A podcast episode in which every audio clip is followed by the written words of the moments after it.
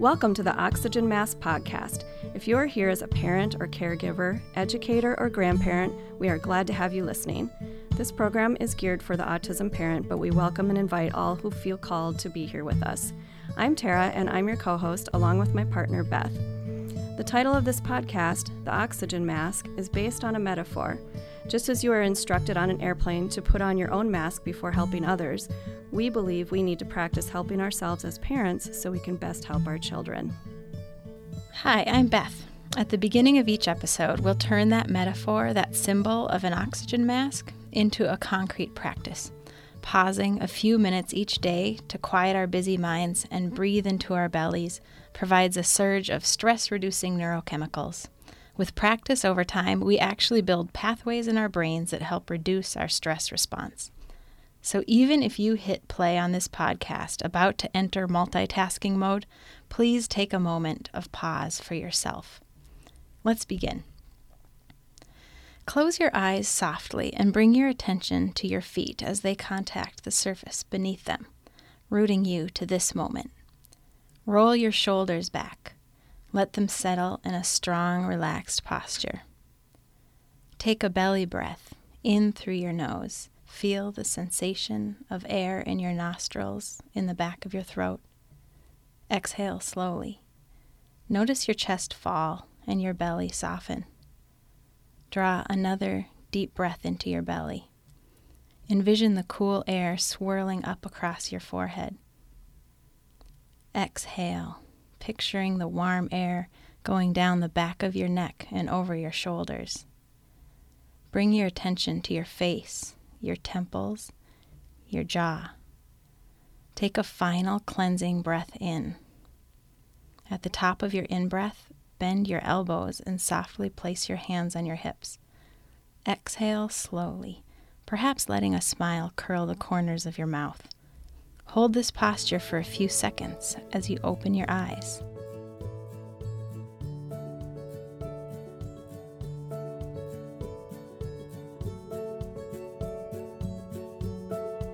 Welcome back to the Oxygen Mask in our continuing conversation with Jules Edwards and Milena Bates. Both women are parents of neurodivergent children and also are neurodivergent themselves. They're both admins of a wonderful Facebook group called Autistics and Allies. Okay, so tell us a little bit about Autistics and Allies. It was, um, it actually started because of rejection of autistic people, um, it is a little hard to talk about, to be honest. Um, as an autistic parent of autistic children, I feel like I don't fit in anywhere. So when allistic, allistic means not autistic. um, when allistic parents um, have these support groups, a lot of the time it is framed around the idea of emotional support for the parents unconditionally. And there's not a lot of thought into um, how that impacts autistic parents of autistic children. Um, and there was an occasion where a friend posted something in the group that didn't violate any rules, but the admins didn't like it. So they deleted it. And she's like, What's going on? And I asked for the admins to make sure that all of the rules are written because autistic people do not do well with unwritten rules. Um, there wasn't any argument, just, hey, try to make this group accessible. Um, I was removed from the group. Um, my friend who had posted an article about nutrition in autistic children. Um, she was removed from the group. And we started a new space. And several several of our friends came over and I really didn't expect it to become the community that it is today, but I love that it has. Um, because a lot of these conversations that we have are often very private um, in normal um, neuronormative communities. We wouldn't talk about a lot of the stuff we talk about. And um, it is very deliberate that it is in a space where allistic people can see it. It helps bridge that um, double empathy problem. There's a gap where um, there's this perception that autistic people lack empathy. And it's not true. and um, there's actually research supporting um, the fact that the empathy problem is double edged. So, autistic people may not always understand non autistic people, and non autistic people may not always understand autistic people. So, by centering autistic experiences, non autistic people can see, like, hey, this is you know, this is what people are really experiencing. This is how they perceive a given situation. And it might help expand that idea of flexibility and empathy with other people. So it's really about improving lives of everyone um, in a way that doesn't harm autistic people. We wanted a space where um, where par- parents would come when they want to learn things and they're okay with being uncomfortable and they're okay with being told here's what your kid might be thinking when this happens. It started with just autistic parents of autistic kids but it's also but it's um, um, we have a lot of people who are not parents. We have a lot of young adults um, and aging um, autistic um, adults. And there's um, there are professionals who join the group so it's grown into a full blown community. You know, like how did that impact you, and what were the things that really um, made it feel so welcoming to you? Like, can you talk a little bit about that sense of community that you found? Um, well, there's something about um, communicating online that is easier for a lot of neurodivergent people. And um, I, I'm I'm sorry I can't remember for sure who to credit with this um, with this quote, but I remember hearing at some point that the internet is a prosthetic uh, communication device for um, for people um, with who struggle with social skills or something like that. uh, anyway, it's um, it's no uh, coincidence that the autistic the, that the birth of autistic culture is associated with accessibility of um, internet you know? The, the way neurodivergent people interact we skip all the small talk type stuff and we get right down to the bone you know?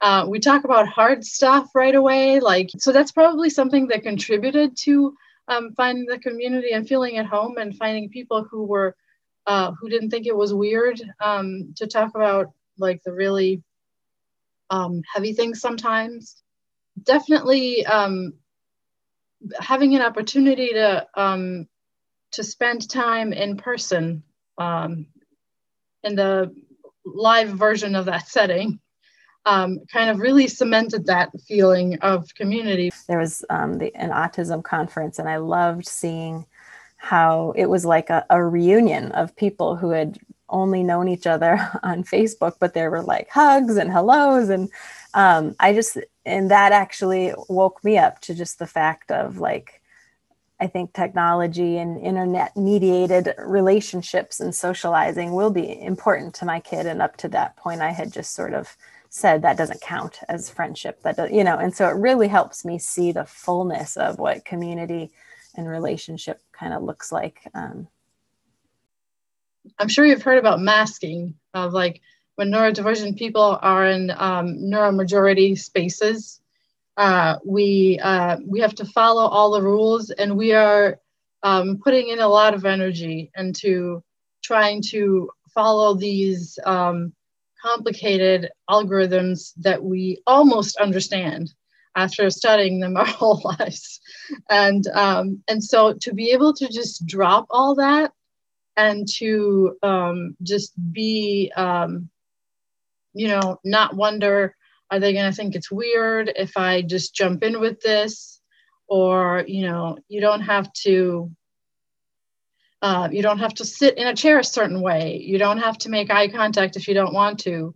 Um, you can just be quiet for um, the entire time and then jump in with something and then be done talking. and people are going to be like thank you and they're not going to think it's you know uh, weird so it's just you know i'm not trying to say that neuromajority spaces are um, deliberately hostile but they are a very different um, they're not a natural environment for us. So it just um, it's just really depleting sometimes to be in those um, spaces where all the rules and social norms have to be followed. So just um, being able to um, be in a space where you don't have to do that is you have more energy to actually interact in a meaningful way you know?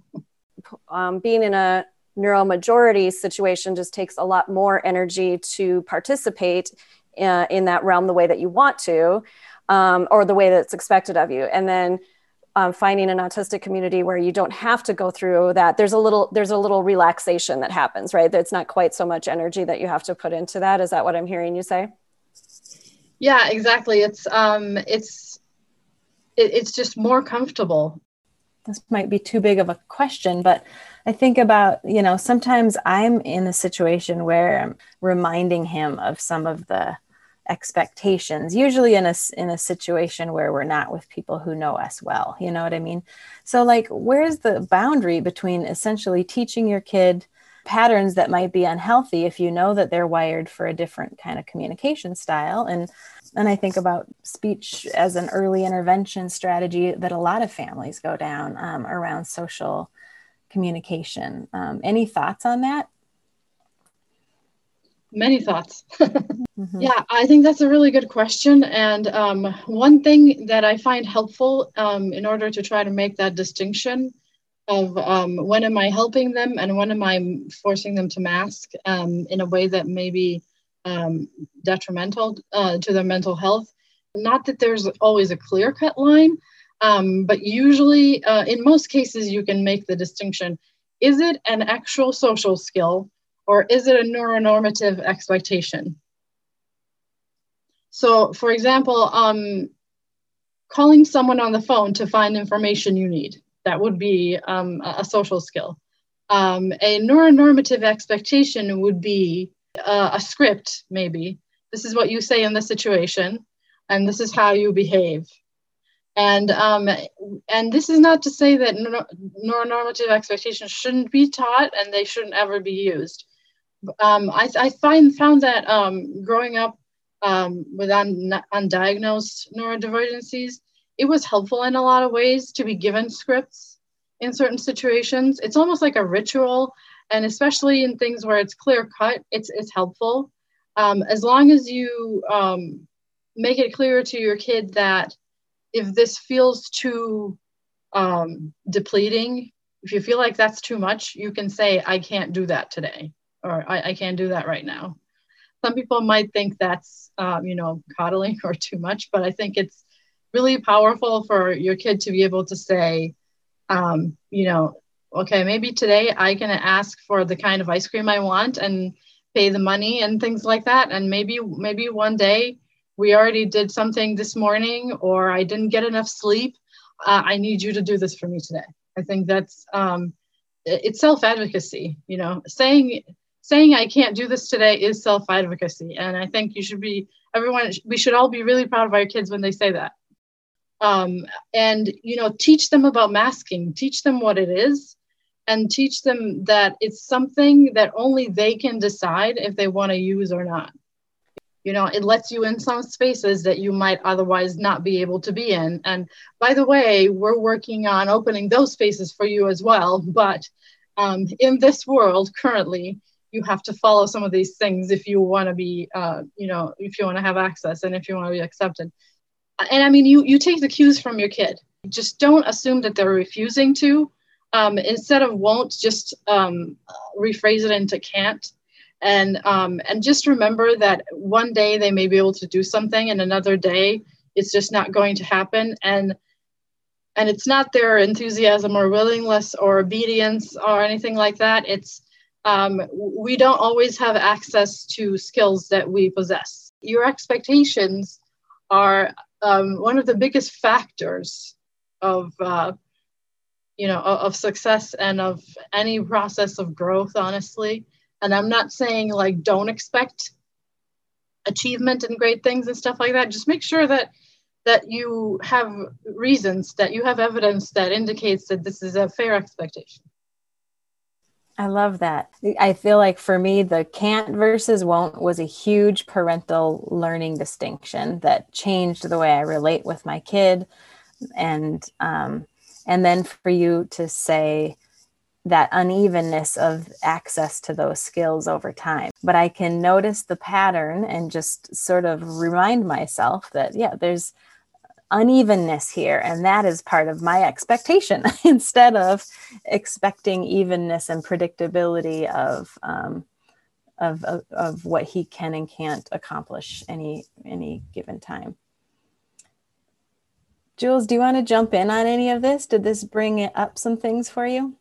Yeah, I have a lot to say about that. Um, so the splinter skills are you know really recognizable as a trait of autism so a person can be you know really independent in one area and need significant supports in another area but it's not really recognized the fluidity of abilities from day to day or even hour to hour um, and something that i've noticed quite a bit is the expectation that somebody can consistently complete the same thing at all periods of time. And um, it's really interesting how I've observed and I've noticed other parents observe in their own children that when a child is mastering a new skill, um, some of those skills that they'd already learned go on the back burner. So it may look like a regression, um, but a lot of those time, a lot of the time, um, those skills will come back after the new skill is mastered. So, if, for example, a younger child is working on language and um, toilet training, because these are just a few um, things that children may be learning at the same time, um, the child may lose some words or the ability to communicate in a certain way when they're focusing so hard on another skill. So they're learning how to use the toilet. Well, the language is gone for a week or two. Um, or vice versa. I noticed that with one of my children, um, toileting was something that would, you know, ebb and flow as the child was mastering new skills. And that was okay. Um, and I think that there's this perception that it can't be okay. And, but why? Why can't that be okay? Um, and I think that there's also this really awful misperception about neurodiversity that it means that um, people with um, neurodivergent conditions are, you know, they're perfect. It's um, sunshine and roses and rainbows and butterflies, and they don't need any help. That's not what neurodiversity means. Neurodiversity means that people come in all kinds of different ways of being and everybody has a right to the support they need in order to be happy and successful. And it's not about changing the person so much as making sure that person has access to the supports that they need. Um, and that's going to be different for everyone. Um, so let's talk about language. I've always led with first person language, right? Person first language, um, because I thought that was the the the best way to go about it right and and i still kind of default to that at the moment um, just because my son hasn't told me he wants to talk about it. actually he doesn't want to talk about it ever so i don't really even bring it up but i still kind of um, go with first person language but when i went through the LEND program i had heard from other um, autistic adults why is it important for you to use the term autistic adult or my autistic child why is that your preference for me, it's a descriptor. It's an adjective. It's just part of who I am. Just like I have brown hair. Um, I'm a brunette. Um, I am diabetic. I am a lot of different things. Um, but when somebody says I'm a person with autism, it um, it makes me feel gross. Um, I mean, that's the the first reason. Um, but autism is not a handbag that I can set down. Um, it, I don't live with autism. It doesn't pay rent here.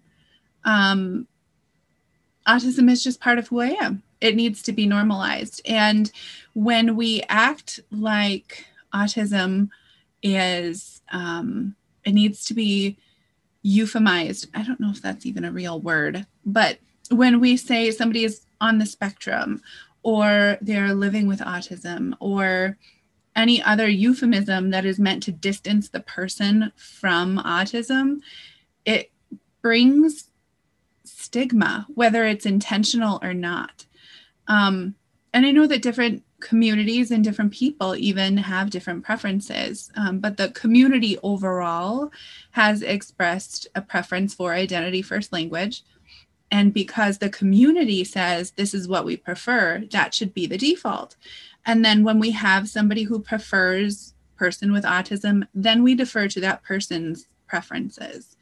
Um, but I've noticed that we have a lot of things backwards. So the ideal is um, people choose the language that they want for themselves, and um, people should have person centered services and care and everything should be about that individual's preferences and values and goals etc um, but that's not how things actually work and um, a lot of the time it is non-autistic people telling us no it's person with autism. And i'm like don't tell me how to identify myself.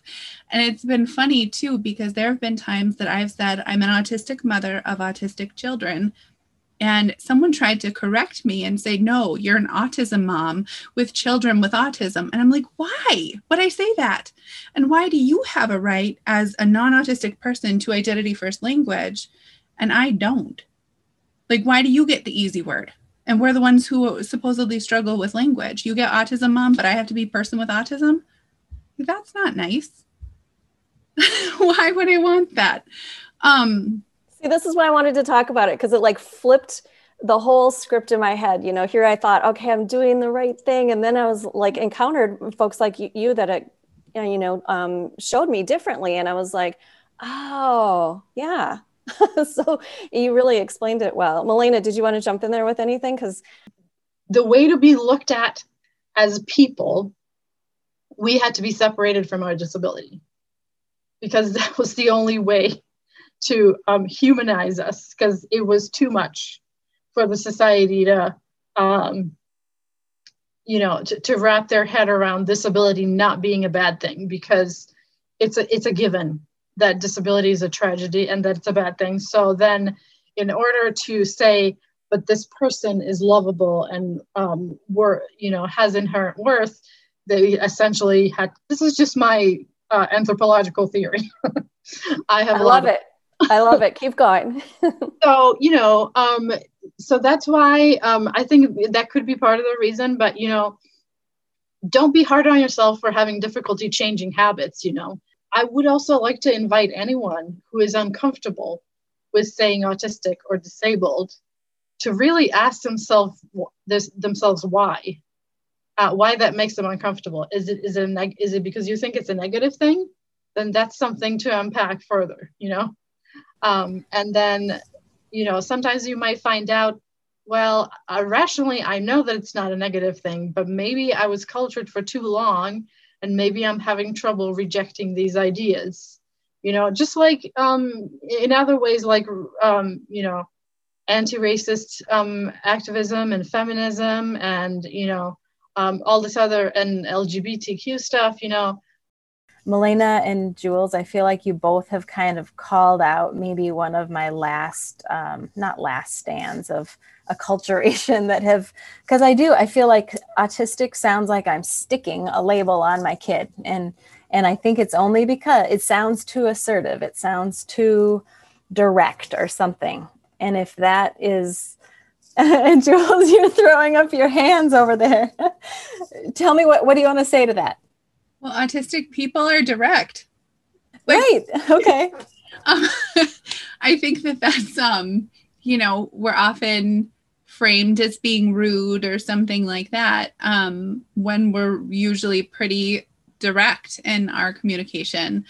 Um, so yeah, that's helpful. Also, mm-hmm. Yeah, but I also understand, you know, there's um, a lot of ableism and people may not even recognize it in themselves um, because there's also this backlash of the term disabled.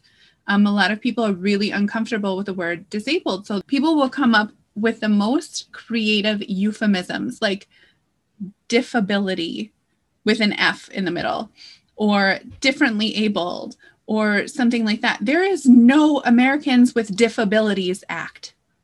So by taking away our language, you're taking away our rights. You're taking away our empowerment. You're taking away our power as people. And we don't want that. And I don't think that parents should want that or anybody else. Um, so when we say that we're autistic, then just use the language that we choose. And I think that it's also um, not recognized so well that if children aren't connected to the culture or other people who share their diagnosis, they're going to have a really hard time understanding where they fit in. They may not have exposure to the idea that, hey, there's nothing wrong with being autistic. A lot of children are taught from the beginning of their diagnosis until adulthood that autism is bad and you shouldn't want to be autistic. You should do what you can to recover or change or hide it or not meet the diagnostic criteria anymore. And those people are being deprived of access to their community. And that hurts them. I want to follow up with that too, Jules, about because um, I think this is a question that a lot of parents have, and and I think you'll have unique perspective on this. But um, like when to tell your child, you know, like if they, how do you introduce that? Tell them right away. tell That's them. What, I thought you would say. yes. Let them know because otherwise they're going to go through life wondering what is wrong with me when there is nothing wrong with them and they may need support. And how are they supposed to ask for support if they don't know what kind of support they need? How are they supposed to advocate for themselves if they don't have the language to describe what they're having a hard time with? And then there are autistic adults who were never told that they were autistic as a child, and they get to adulthood and they are furious with their parents for not telling them they're furious and they're angry because they needed support and they couldn't ask for it because they didn't know how. Um, and that is unfortunately a common scenario. But also teach your children to be prideful of who they are. Like that autism is not something to be ashamed of. And when we when we perpetuate this idea that autism needs to be hidden, it teaches your children to feel shameful thank you for that. Yeah, I think there's there's folks that um, will need need to hear that. So thank you.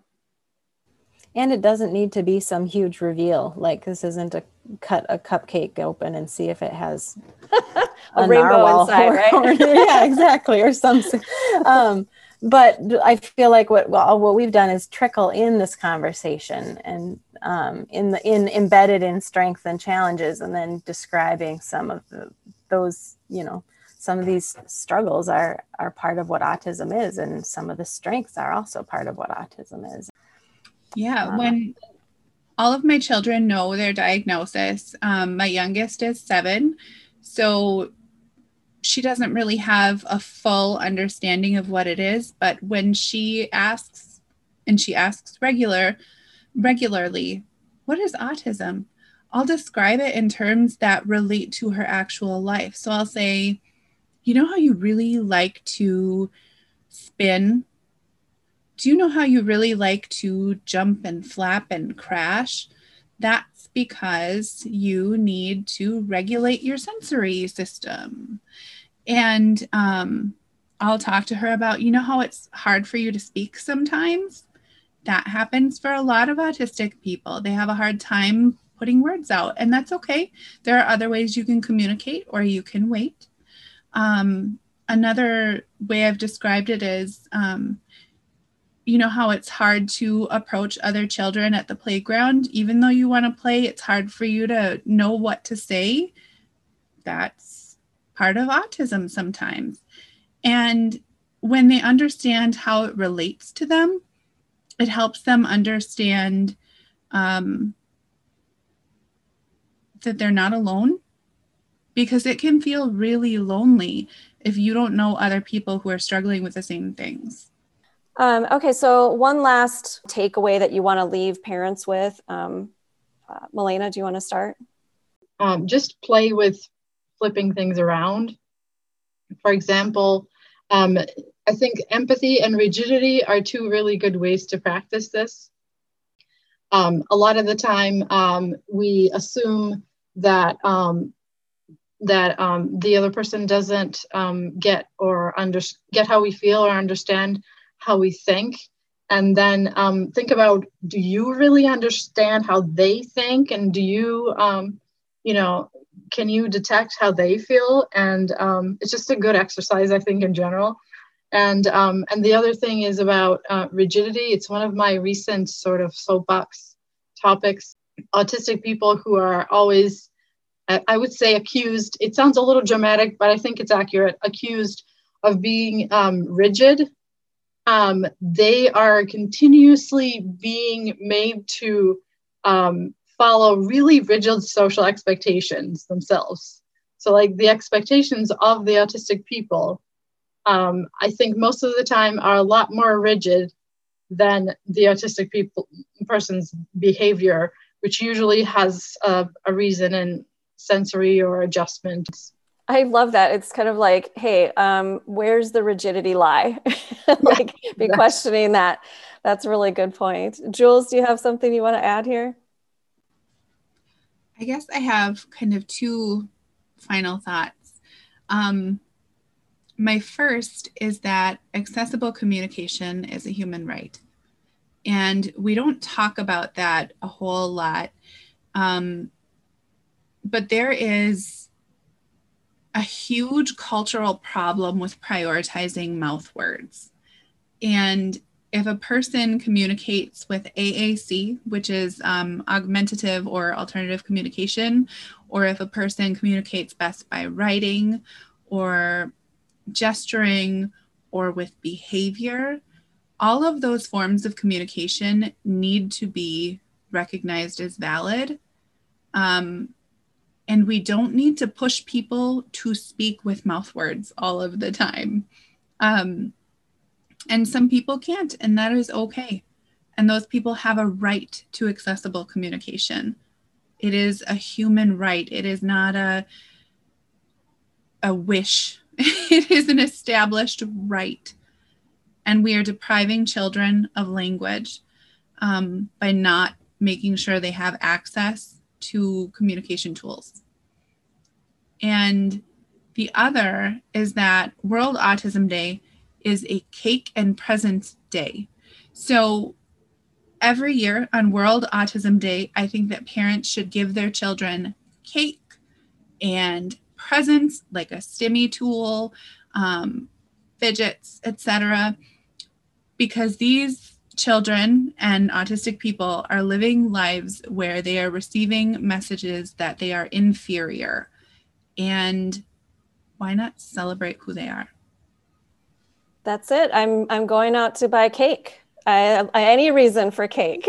I just have to thank both of you so much for this conversation. It's been so um, insightful, and I just value your perspectives and um, the information that you've brought up and the, the things that you're going to give people to think about. Um, it's just so valuable. It's the kind of conversation I wish I had had when my son was first diagnosed because I think it would have saved me a lot of uh, worry and anguish. So um, I appreciate your voices here today and thank you for joining us. Thank you so much, both of you, Milena and Jules.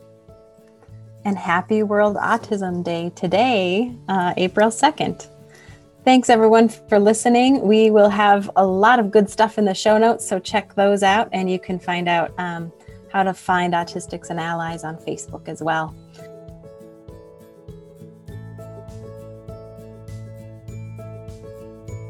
You can comment and subscribe to the podcast at Communities Engaging Autism's website at www.cea4, that's the number 4, autism.org. Share the podcast with members of your village to strengthen those essential connections.